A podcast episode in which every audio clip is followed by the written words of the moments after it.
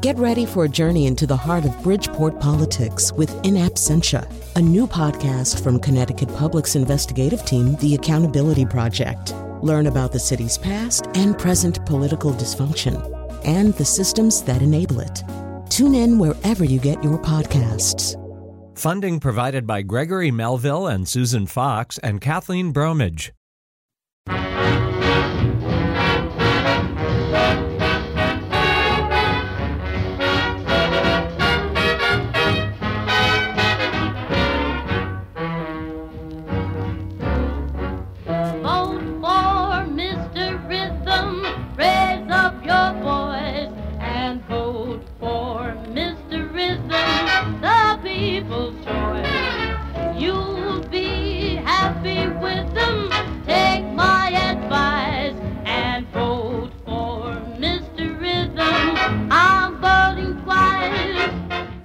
Right, so you can vote for Mr. Rhythm, but will you get Mr. Rhythm?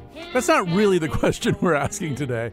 Uh, the question we're asking today, and it's something I think, you know, maybe you're not, in, maybe maybe it's not in the forefront of your consciousness, but there's this, you might have this idea that wow, it seems like most people support some kind of reproductive choice or some kind of better gun laws.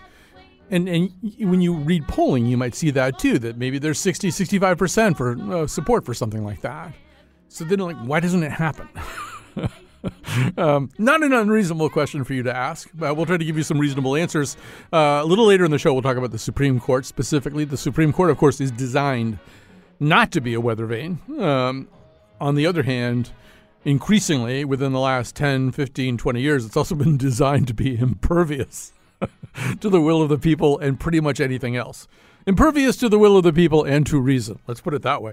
And, and, towards the end, we'll talk very specifically about how certain kinds of issue polling works or doesn't work. But we're going to begin with one of our favorite guests uh, on any topic uh, in this general ballpark, and that would be Jennifer Dineen, an associate professor in residence in the School of Public Policy at the University of Connecticut. She's also associate director of UConn's Center for Advanced Research, Methods, and Scholarship in Gun Injury uh, Prevention. Jennifer Dineen, it's been a while. It's been a minute. Welcome back to the show. It sure has, but it's great to be back, Colin. Thanks for having me. So, as we begin to kind of tease apart this idea, I guess we have to sort of look at different strands that we're teasing apart. And, and maybe the first one is the question of whether there's a, even a should here. Government should be responsive to public opinion. That's not necessarily priced in, right?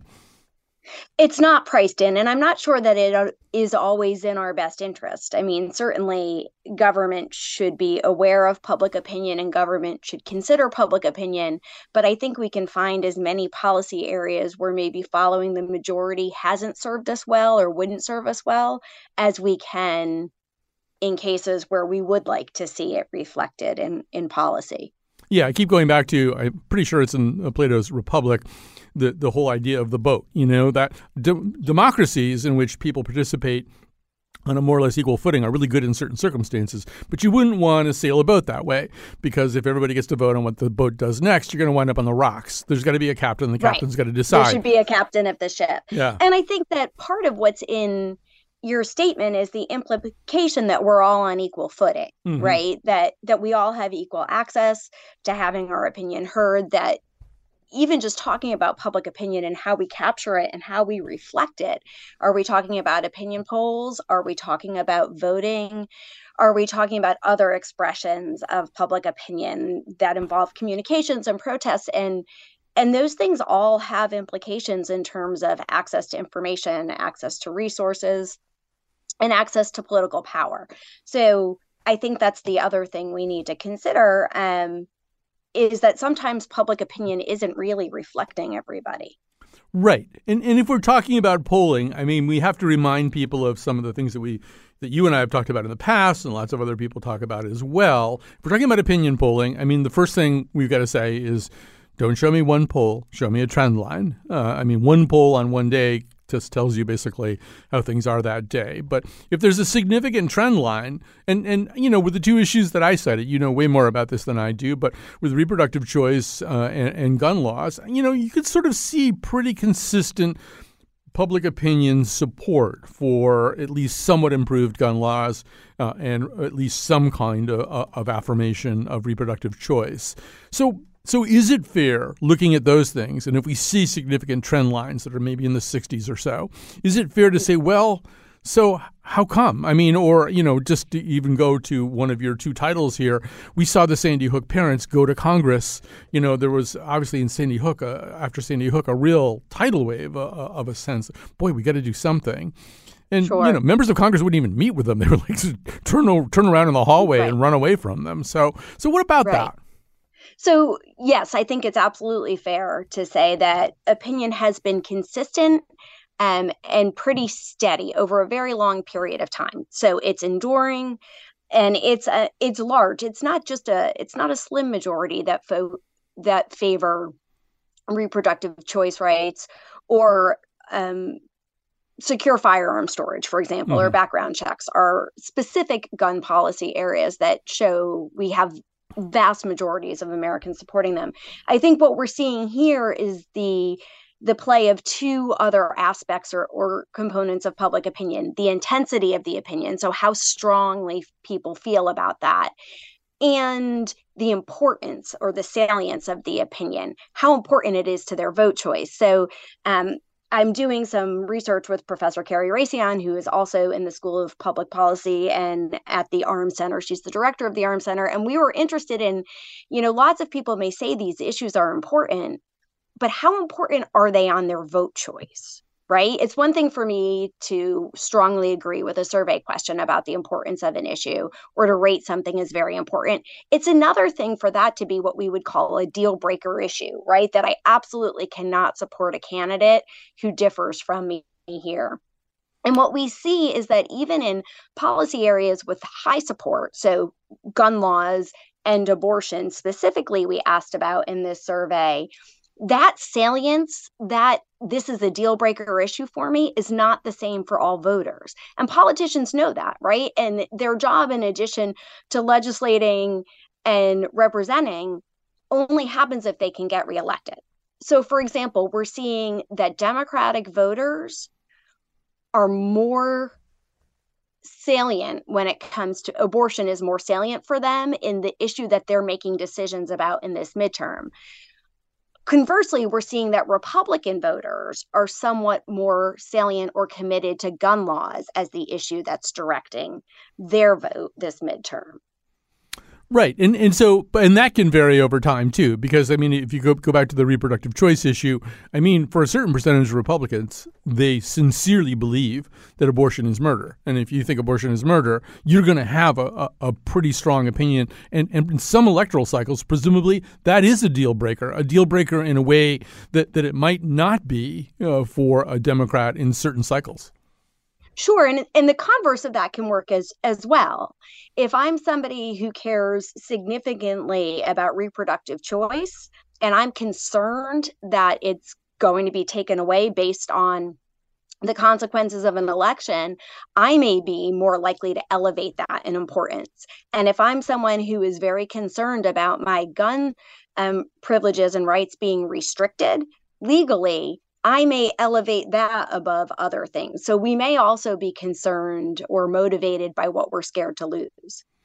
Of course, the other question is one thing we know in polling is how you ask the question uh, is really important. Uh, and so, you know, for example, people will support the death penalty, but if you ask the question, you know, if you include lifetime with no possibility possibility of parole in the question, suddenly that really strong salient, as you would say, support for for the, right. for the death penalty may go down. And I think it cuts a lot of different ways too. I mean, if you ask people, do they want health care reform? Well, they don't really know what that is, and maybe they don't want it, and maybe they think it's you know crypto socialism or something. If you say, do you want do you want a system where people can't be bankrupted by their medical bills or denied coverage because of pre-existing conditions, they're probably more likely to say yes because you've made it specific.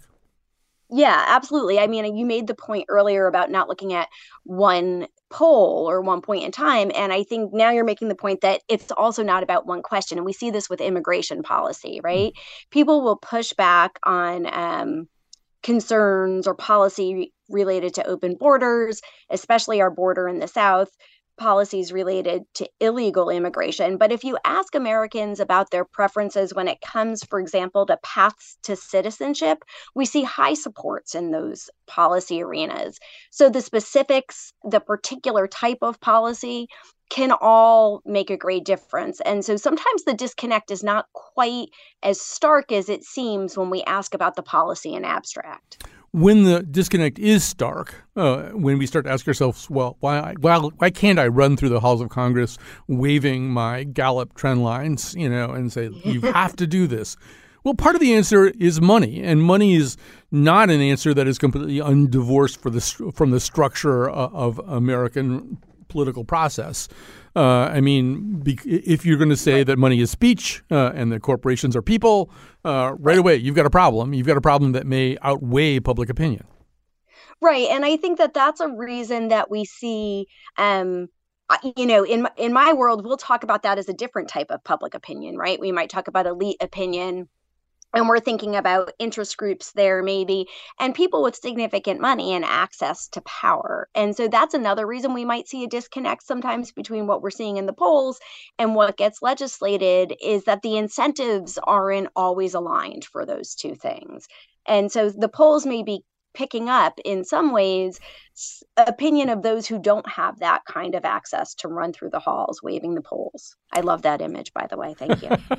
So um I mean, another part of this, and it's a somewhat elitist argument, but maybe one of the reasons that government is structured the way that it is, with senators having six year terms and things like that, is that you know, you could make the case that maybe public opinion shouldn't drive public policy because public opinion isn't always very well informed when we start asking questions. And it turns out only 47% of Americans can name all three branches of government, uh, or uh, when asked unprompted to name the protections specified by the First Amendment, you know, they can only come up with a few of them or none of them.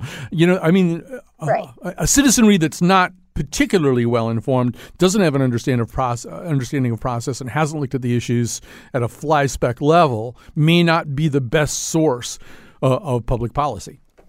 Right. Well, and I think, you know, maybe um, that's not, I don't know that the citizens are. I'm agreeing with you, but maybe not for the same reasons because okay. I don't know that the citizenry can be as informed as you need to be on some of these highly technical policy issues. I'm thinking about communications, I'm thinking about defense, I'm thinking about agriculture, things that we can't all know enough about. It's I mean, it's impossible for us to pay our bills and live our lives and clean our houses and care for our children and know what we would need to know to make agriculture policy. Yeah. And so um, I think that citizens need to know, and I can't recall um, if you're going to be talking to Scott Keeter at some point, we are, but yeah yes, so Scott, I think, will argue, and he has so well, that citizens need to know enough information to access the systems to have input where where it's um, possible and and he'll say this much better than I but they actually don't need to know all of that nitty-gritty specific information to have a sense of what their core values are and what's important to them. And I think that's what government needs to know when making the policy. But I agree that citizens should not necessarily majority opinion should not drive policy. That would not have served us well in school desegregation. It would not have served us well um, in the right to vote, right, mm-hmm. for women and people of color and non-property owning men. We can go back through history, and there's a number of places where letting majority opinion rule might have driven us um, even more off track. Right. In, in many ways, we value and valorize politicians who are willing to step forward courageously and defy public opinion and say, I'm doing this because it's the right thing, it's the right answer. And, and there's also, I mean, Jennifer, we've just been through a pandemic. And, you know, right. if we did it well, you know, masks kind of work, but show of hands, how many people want to wear them? And then we based our public policy. Well, we kind of actually did that, actually. But we actually but, did that. Yeah. I think that's actually yeah. a reason, you know, we don't have time, but another more than the, um, the disconnect between sometimes what we're seeing in the polls and the electoral outcomes it is almost like this backlash against science and evidence in policy conversations. And i would say that's what should be driving the policy conversation more than the majority of the public. You know 51% of the people may think something but 49% may disagree and that's still a chunk of our country. Um what we're looking for is policy that's informed by evidence and research and lots of experts, I think. Right. And and the other part of this, and you've kind of alluded to this already, is that I mean, another kind of fallacy is that people vote for candidates on on their policy set, um, which is true in some instances. And there's certainly a lot of strategic voting. I mean, when you think about when you ask evangelicals why they would vote for Trump when he's obviously a very profane and less than admirable person in some areas of morality. Maybe has to, not executed as well as yeah, as they would like. Right, yes. but you know, one of the answers was because we want Supreme Court justices who support our value sets, particularly around reproductive choice, and this is how we're going to get them. So, so you sort of got that, but I, I you know, I was really struck by some of the reading that we did for this show. Uh, a quote uh, uh that uh, about how people vote kind of about identity as much as anything else. That that in a way you feel like a loser if your side. Lo- Here's the quote. Uh, it's from Lilliana Mason, a political scientist yeah. and author of Uncivil Agreement: How Politics Became Our Identity. When we're voting, we're not just voting for a set of policies, but but for what we think makes us Americans and who we are as a people. If our party loses the election, then all of these parts of us feel like losers. I think that rings really true. I, I think there is definitely an aspect to that. And I also think that, you know, there's lots of on in that vein, there are these core values that Americans hold in terms of equality of opportunity and individualism and economic freedoms. And each side of the aisle balances those differently and and voters often who do not have the time and energy and access to keep up with everything they need to keep up eh, up with look at party as a cue to what they should do. And so I think you're right. I think it's not necessarily always policy driven, but more idea driven in terms of I see this side as having a similar mix of values to me to be more representative of what I want for this country. So I'm going with this side. Um, you know, it politics is a contest and um, losing doesn't feel good to either side. So, you know, with with young people, and you encounter young people a lot. You know, the first time that they vote in an election, a presidential election, and then they discover that the popular vote doesn't win. It, you know, and and we should say that I think it's true that after Bush 41 versus Dukakis in 88, I think the Republicans have won the popular vote in the election, one, the presidential election once, and that would have been 04. Uh, mm-hmm. But obviously, they held the White House lots more times. And right. I think the first time you have to explain that to somebody who's 18 or 20 or 22, you know, right. they, they, that really, there's a, there's a sense of loss, I think, and almost a kind of loss of innocence. Really? That's how it works? Um, and, and I wonder about that, too the divorcing of the vote, not only from public policy, but from who occupies the White House. Um, that's. That can breed a kind of cynicism and defeatism that we don't want as part of our public discourse. It certainly can. It certainly can. And I think getting into those conversations about how we ended up with the Electoral College um, we often talk about uh, preventing, you know, mob rule or bad decision making on the you know the side of an uninformed or uneducated electorate those sort of legacy issues. But there was also a certain amount of um, the electoral college addressed the issue issue of population um, slavery po- population differences based on slavery. Um, and so it, it is a mechanism so that certain states have more power in the electoral college than they would based on individual votes.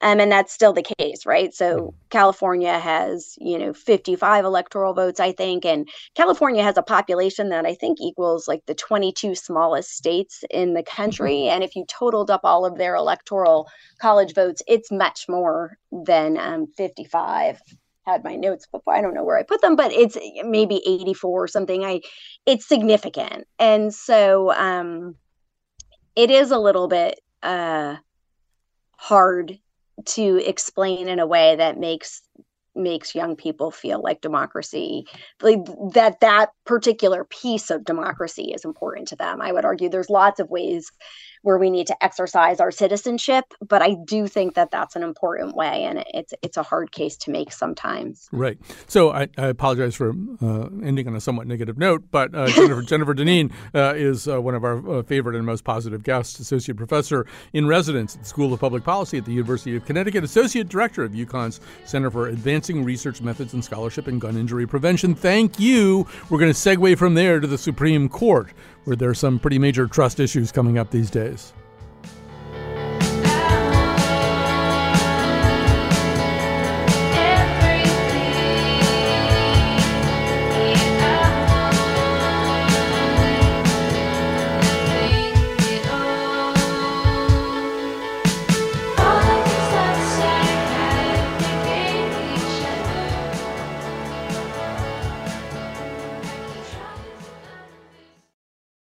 Support for this podcast comes from Hartford Healthcare.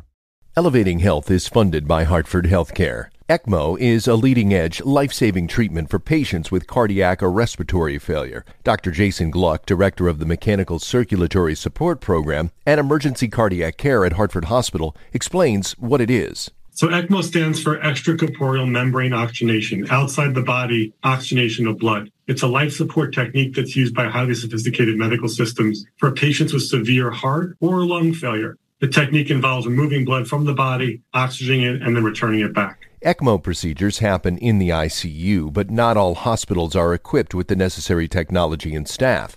Dr. Gluck describes Hartford Hospital's ECMO Go team. So ECMO is considered when treatments have failed.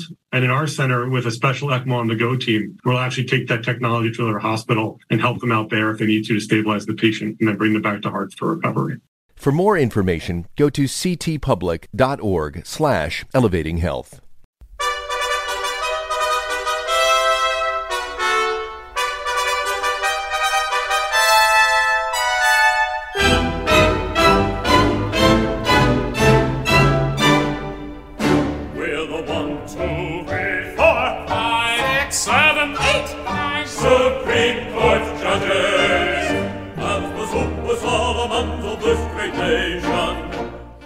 All right, what about those Supreme Court justices? Uh, there is a way in which they are almost poster children for that sense that the actions of government are diverging sharply from public opinion. Here to talk more about that is Maya Sen, a professor of public policy at Harvard University, whose research focuses on the Supreme Court and public opinion. Her newest book, The Judicial Tug of War How Lawyers, Politicians, and Ideological Incentives Shape the American Judiciary. So, welcome to our show. Uh, and where shall we begin? I guess we should begin by acknowledging that the Supreme Court, maybe above all else, is structurally designed not to be a barometer, not to be a weather vane. So so why is why are we so uneasy about that divergence I talked about? So hi there. Thank you so much for having me to talk about such an interesting and important topic. Um, you're totally right that by construction, the Supreme Court was designed to essentially be insulated from sort of the effects of public opinion, right? To be above the fray and to not be involved in politics. And that kind of myth has really persisted for a long time. Um, and I think now the view is a little different that people are starting to realize, I think uh, correctly, that the court is itself a product of our politics. So it is a political institution. It just happens to be much more insulated from kind of day to day political conflict by the fact that the justices are appointed to serve these lifetime terms. And so they don't stand for reelection, they don't have to campaign.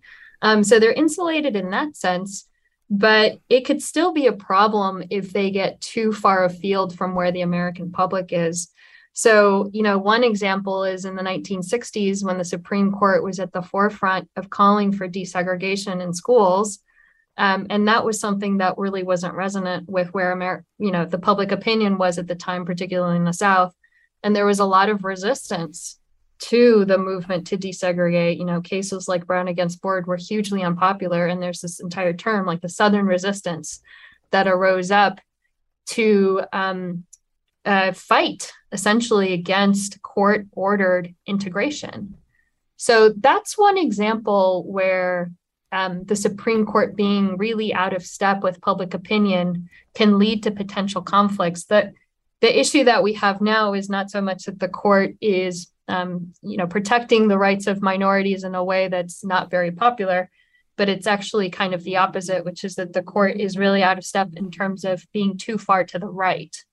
Um, and that's sort of where we find ourselves today. So it's a little bit different, but I think there's some cautionary notes um, drawing from our own past. Right. So you've got uh, in the previous session a decision about reproductive choice, Dobbs. You've got a decision on gun laws. Uh, you've got a, a, decision on the ability to enforce environmental protection regs.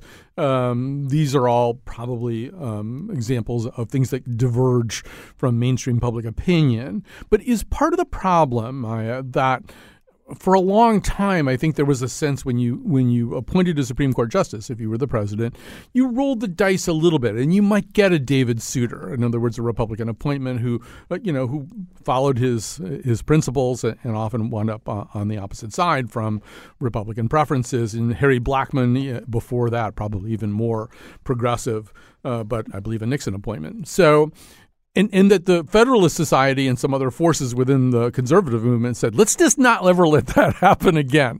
Let's get justices who there's just no possibility that they're going to go off the rails uh, and, and, go in a different direction. Yeah, that's that's certainly part of it. Um, I think in the last 15 or 20 years, those sorts of nominees, the ones who are sort of truly open minded, who would be flexible in adapting to different circumstances or persuadable um, I think those those nominees are much rarer now.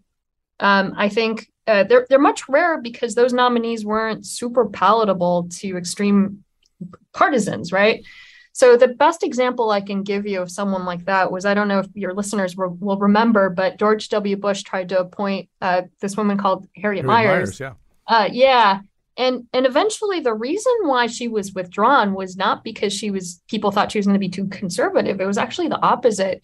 It was that the members of the republican party weren't sure that she would be conservative enough um, and in particular on the issue of abortion. And so her name was eventually withdrawn and then she was replaced um, in the nomination by john roberts and then that moved forward and then he became chief justice et cetera et cetera. We know what happened. But she was kind of a good case of this where she was just viewed by members of the president's own party as not being a reliable enough vote on certain issues that were really important to the core Republican Party constituency. Right. Um, so, yeah, I, I, think that's absolutely something that's happened, you know, in the last 20, 25 years. I want to go back to one part of your earlier comments, and you said that in some sense, the Supreme Court is part of the political process or is to some degree an expression of the political process. And that would obviously include the fact that they would be appointed by a quote unquote popularly elected president. But I'll go back to what I was just saying to Jennifer Dineen that since 1988, I think the Republicans have won the popular vote in a presidential election exactly yeah, once. That's right. Uh, but they that was 04. But they they occupy the White House. They support they appoint a lot of Supreme Court justices. So if we're starting to get a little uneasy about the way in which there is a divergence, it, I assume that's part of it. Though ultimately we have people who are not really winners of the, pop, the, the popular vote appointing Supreme Court justices who then serve right. in, until the uh, the next ice age. That's right. I mean, I, I think that's only part of it, though. And here's what I'll say. So the court has nine members. That's a small group of people. And an unexpected death here or a retirement here timed at exactly the right time, just one or two things can happen that knock the Supreme Court pretty far to the left or, or to the right. So, what happened in the last five years were three things. This is three things that got us to where we are today. One is that Antonin Scalia, who's a conservative firebrand, he dies unexpectedly in 2016. Uh, you know, he I think he was on a hunting trip and he had a heart attack, mm. right? And Barack Obama tried to nominate uh, Merrick Garland to replace him. That would have flipped a seat. That would have gone from a Republican-held seat to a, a Democratic seat. But as we know, Republicans succeeded in not holding confirmation hearings on Garland. And so uh, Scalia was actually replaced by a conservative Neil Gorsuch in January of 2017. So that's one thing, uh, a failure to flip a seat by the Democrats. The second thing that happened was Anthony Kennedy retired in 2018 out of at, we would call the strategic retirement. He retired very strategically, such that he was replaced by by by someone who was like-minded, with a with a president who's a co-partisan, a, a member of his own party. So Kennedy retires and is replaced by another conservative, Brett Kavanaugh. Brett Kavanaugh is actually more conservative than Anthony Kennedy. So that solidifies conservative control, uh, a 5 4 majority conservative. And then the thing that really flips the script and actually leads us to where we are today was in September of 2020, uh, well into the pandemic, when Ruth Bader Ginsburg died. Mm-hmm. Um, and she'd been sick for a while, so we can't say that it was unexpected, but I don't think people anticipated that it would happen at that moment. And she was replaced, you know, Ruth Bader Ginsburg is a solid liberal, and she was replaced by Amy Coney Barrett, who's quite conservative. And when Coney Barrett comes onto the bench, that really solidifies a very strong six to three conservative majority. That's a, essentially a super majority. And what that means is that, you know, uh, thinking about uh, the court and its dynamics, it means that the conservatives have a lot of votes and they can even afford to lose a vote and still have a majority. So they can really um, uh, like exercise, I guess, their privilege as a supermajority by ruling in quite conservative directions. And this is what we saw with the Dobbs opinion, actually, the, the case that overturned Roe versus Wade. Uh, John Roberts was actually did not want to overturn Roe. He wanted to sort of, you know, take this um, middle ground approach uh, in sustaining the Alabama uh, abortion restriction, the Mississippi abortion restriction, excuse me. But he didn't want to go all out to overturn Roe. But because there were five other people who are more conservative than him. They actually had the votes to do that. So, uh, going back to your question, I think it's important to recognize that you know it's kind of a series of idiosyncratic small events that can tip the court pretty quickly in one direction or another. Of course, a lot of it depends when you start the narrative. There are some people who would be listening to this conversation and would say, well, no, you should start the conversation with Bork because Bork is kind of the first time uh, a nominee is essentially turned away because of his opinions. That there's a, a sense uh, from that particular nomination process that Congress or the Senate was beginning to consider, yeah. you know, what somebody believed and whether that was palatable or sufficiently mainstream. And, and at least for conservatives, that's the apple, the Edenic apple, right? That's right, that's the right. moment everything all went to hell, and so you you had to play hardball. Right. Right. I mean, that's one way to look at it. Uh, you know, the fear I think that some people have is that it seems unlikely that a Republican Senate would ever confirm a Democratic nominee again. Mm-hmm. Um, vice, you know, flipping the script, also, it's unlikely what a Democratic Senate would do with a Republican appointment. That's quite conservative. I, I don't have the answers to that because we're not in that situation just yet. We might be after the midterms. Um, but I think that's a real fear that we might have just seats left open for long periods of time because the two parties just can't agree on anything anymore. You know, it, it, to some to, to some degree, I think this really um, you know maybe the deeper underlying condition here is extreme party polarization right as the parties are drifting farther and farther apart it just becomes really hard to see that common ground anymore. And with something as politically contentious as a supreme court appointment you're really going to see the claws come out. I also feel as though so I'm willing to bet that I'm older than you, uh, and so, so I, I grew up in a time when you didn't even necessarily know the right. sort of partisanship uh, of uh, Supreme Court justices, and you yes. didn't necessarily keep track of counting on your fingers who appointed whom and what that person was there for, almost 100% likely to do.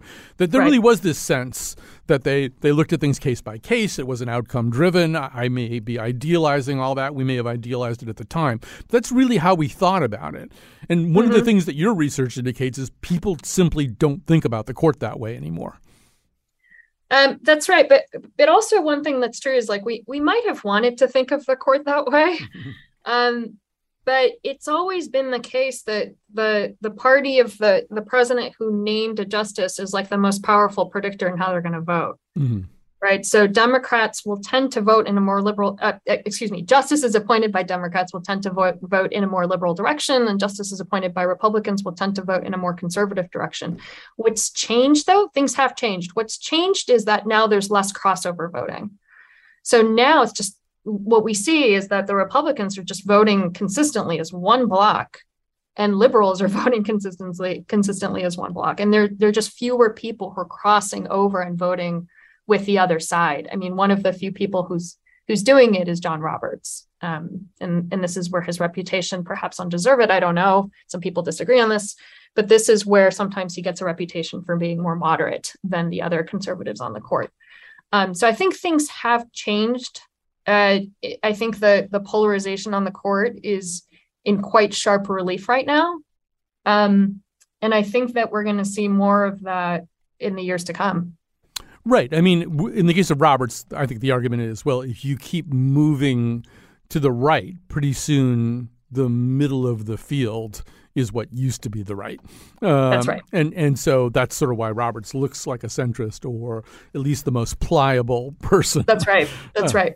That's know, right. The, the the person that we would consider the swing vote now, it used to be Roberts, but once Amy Coney Barrett joined the court, it shifted to the right again. And we would most people think it's probably like Brett Kavanaugh or Neil Gorsuch. I, I we gener- we looked at this question specifically, and by one account, Neil Gorsuch is more conservative than 85% of Americans. Hmm. So, pretty conservative, um, pivotal vote on the court right now. So, let me just ask one more thing, which is sure. You know, you talked about this kind of series of unfortunate events the death of Ginsburg, the uh, death of Scalia, the retirement uh, of Kennedy, all happening a certain way. One way to take that out of the equation would be to have term limits. Um, That's right. And so, talk about that. Yeah. So, what term limits do, and like I, I think they've gained a lot of traction for this for this reason and other reasons that I can talk about. But one thing term limits do is institute like a, a, fixed term, right? So each justice would join the court for like an 18 year limit term. Um, and what that does is it removes the incentive for a justice to try to time their retirement with a like minded president. Like, you just can't t- when your when your term limit is up you have to transition out right so you can't try to game it or try to time it such that you're replaced with someone who's like-minded um, and and that would actually go a long ways in terms of preventing the court from moving too sharply to the right or too sharply to the left, uh, because it reduces the incentive of justices to do that. Uh, the other thing that I think term limits uh, would do is it would reduce kind of the political gamesmanship around any one nomination. So right now, um, vacancies are so rare and they're so politically valuable to senators and to the president that they become really contentious um, and confirmation hearings become contentious and um, not really necessarily in an informative way, but they they do become like political battles. And having fixed term limits would mean that each president would get to to name you know two set two uh, justices and if pre- each president got to do that, then it would just kind of lower the stakes for each nomination. Um, right. And I think that might be beneficial as well. It might be beneficial. I mean, there's always a lot of unintended consequences, and one of the unintended consequences might be that Supreme Court nominations would be an even bigger political football than they are now if you know that in the next term Gorsuch and Kavanaugh both have to retire. Uh, that that can be even more front and center as an elector. We've got to win the White House because this is the year of blah blah blah and blah blah blah are retiring. So yeah. so so right away it becomes even more politicized. Yeah, I mean, I, I I don't know if they could get more politicized than they are now. and I will I will add the caveat that I don't know if they would get more politicized for the Republican Party. So uh, the Republican Party candidates are actually doing exactly what you just described. Yeah. You know, they're they're going like uh, the Republican candidate usually goes out and Donald Trump did this and actually actively campaigns on the sorts of candidates he or she would name to the Supreme Court, right? Trump did this at almost every stump speech. Um, by contrast, Democrats aren't really doing this. So, you know, that might not necessarily that that part of it might not necessarily be a, a bad thing. Maybe not. All right. Well, this has been fascinating, and thank you so much for being with us. Maya Sen is professor of public policy at Harvard University. Research focuses on the Supreme Court and public opinion. Her newest book, The Judicial Tug of War: How Lawyers, Politicians, and Ideological Incentives Shape the American Judiciary. Thank you for having me. When you find good people, a victim for the pen. When you find good people, a villain for the hymn. When you find good people, there's hands to make good men out of our wayward sons.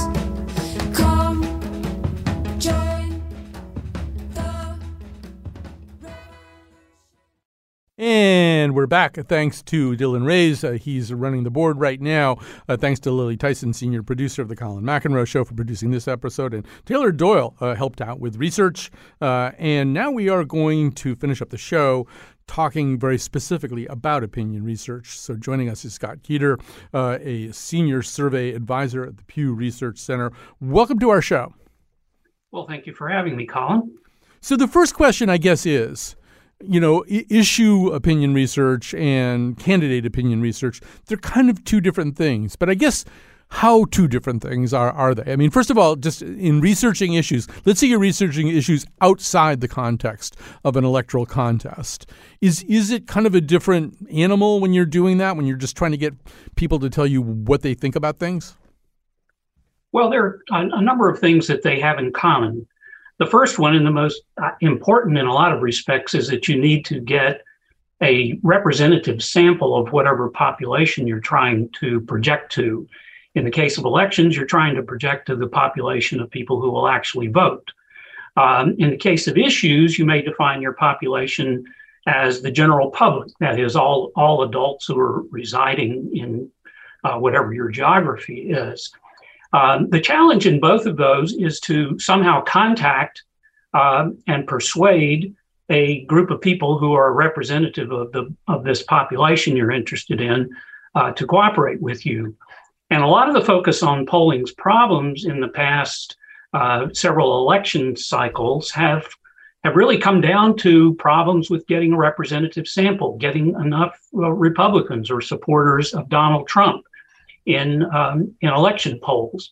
Um, issue polling is not immune to that. You're, we're trying to get the same people basically if we're trying to accurately describe uh, what the public thinks. And so there is that thing in common. But where they diverge is on that issue of who's going to vote. And so many polls uh, will start out with a general public sample and then narrow the sample down through the use of questions that are designed to figure out whether a person is going to vote or not. Unfortunately, more people say they're going to vote than actually will vote. So you have to bring in side evidence of some kind, either their indication of their kind of intensity of feeling or how closely they're following the campaign, whether they know where to vote, what their past voting history is. And all of that gets mixed up in a kind of uh, stew um, that maybe is a little more art than science to, to try to figure out who's going to show up. But then the final point I think of difference between issue polling and election polling is the um, the, the, the demand for absolute precision in election polling, particularly in a country that is as closely divided as the US, and in the jurisdictions where we're really interested, that tend to be uh, very divided, um, there, there is an expectation that you can uh, come up with a poll that will forecast how the vote's going to break within a, a point or two or three, because that's what the margin may may be in the election. And uh, modern polling, with all of the challenges that it faces, not to mention just the problems of sampling error, the just the randomness of the process, um, may simply not be up to that level of precision these days. But an error of two or three or four percentage points in a poll about issues is not likely to send you astray. If you're trying to figure out does a majority of the public disapprove of the Supreme Court overturning Roe v. Wade, and you look across a number of polls and they all differ a little bit, but they all say yes, a majority disapproves, you can be pretty confident that a majority of the public disapproves. Yeah, and it goes back to what I was saying to Jennifer Dineen at the beginning. You know, don't show me one poll, show me a trend line, show me you know how this issue plays out across some kind of uh, time frame. Um, so, but yeah, I want to go back, get back to what you've been alluding to all along, which is the increasing difficulty of of getting people to participate in polls and getting people to participate in polls who will be representative of the electorate or, or the people who participate you know significantly in other kinds of issues. And there's almost, I mean, it's sometimes referred to the to as the weirdness factor. Like people who answer polls at this point are weird, you know, because they're willing to do something that most people are not willing to do. And if you're willing to do something that most people are not willing to do, in a sense, you're already unrepresentative.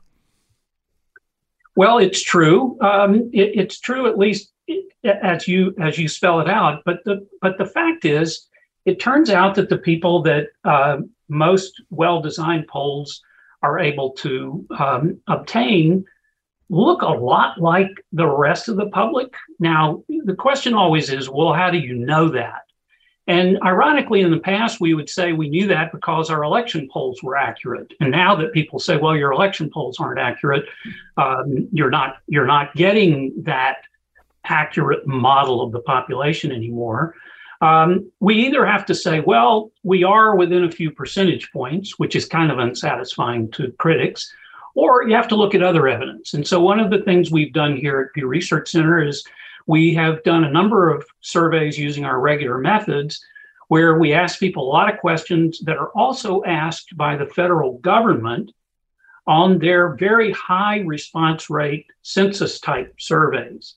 And we show that for the vast majority of those, and there are some exceptions, but for the vast majority of those, our samples look like the public. Um, and even on one, one measure that um, is sort of touches on the political world, but isn't an opinion, and that is the share of the public that has gotten a COVID vaccination. Public opinion polls by Pew Research Center and a number of other uh, peer organizations of ours are remarkably accurate. And we know how politically charged the, the question of getting COVID vaccinations has been. The fact that we can peg that number within a point or two suggests that the people we're getting are not all that weird, at least on the kinds of things that we're interested in. Right. So there's also the whole question of why people vote the way they vote. Uh, and it could be argued that people don't necessarily vote on a policy set, but they might be driven by a particular policy. This voter might be you know, the deal breaker might be some kind of sensible climate change policy. But for this voter over here, it's reproductive rights or it's inflation or it's. And so, in terms of looking at that, how does Pew, Pew and other pollsters must be someone interested in, okay, so what are some issues that could conceivably change votes? What are some issues that so, so, you know, completely drive a voter's choice as to make it the choice? There's a big debate in the political science world over whether issues really matter as much as um, we would like to think they do. I mean, our kind of classic theories of democracy suggest that policy attitudes should be determinative in elections, and uh, I think there's there's evidence that policy attitudes matter, but there's also a lot of evidence that people are making their judgments on the basis of identity and um, uh, a sort of personal affinity affinity with candidates, or even if they don't like a candidate, they see the candidate as someone who fights for them. That seemed to be an asset that a lot of conservatives saw in uh, Donald Trump. But on the question of issues, pollsters have been worrying about this for a long time. And so you will see in almost any election poll a set of questions that ask people how important is X, Y, and Z issue? And um, they may pose the question as how important is it to your vote, which is asking the respondent to explicitly bring their voting frame of mind into it, or they may simply be asking how important is this issue to you personally, not connected to the vote. And then you take a look at, at those issues and how closely they correlate with the choices that they're making. You look at those issues and you see, based on the positions that they take on those issues, whether they're voting for candidates that are actually consistent with their point of view. And the evidence for all of that is it, not surprising. People are, are, in fact, voting mostly consistently with the, the way they think on issues, uh, but there are some exceptions.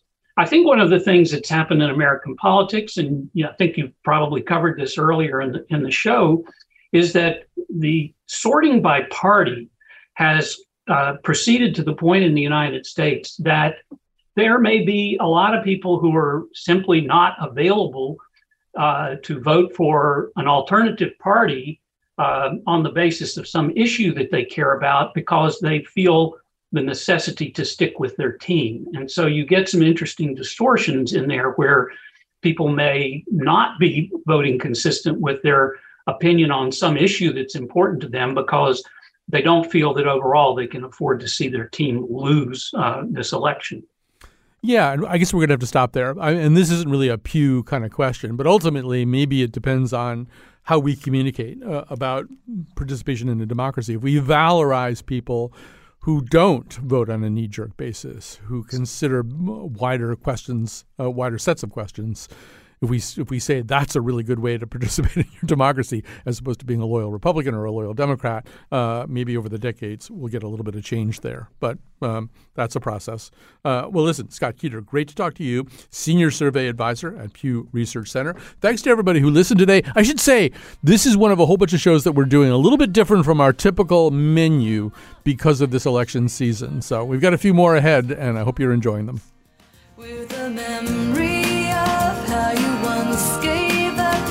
You made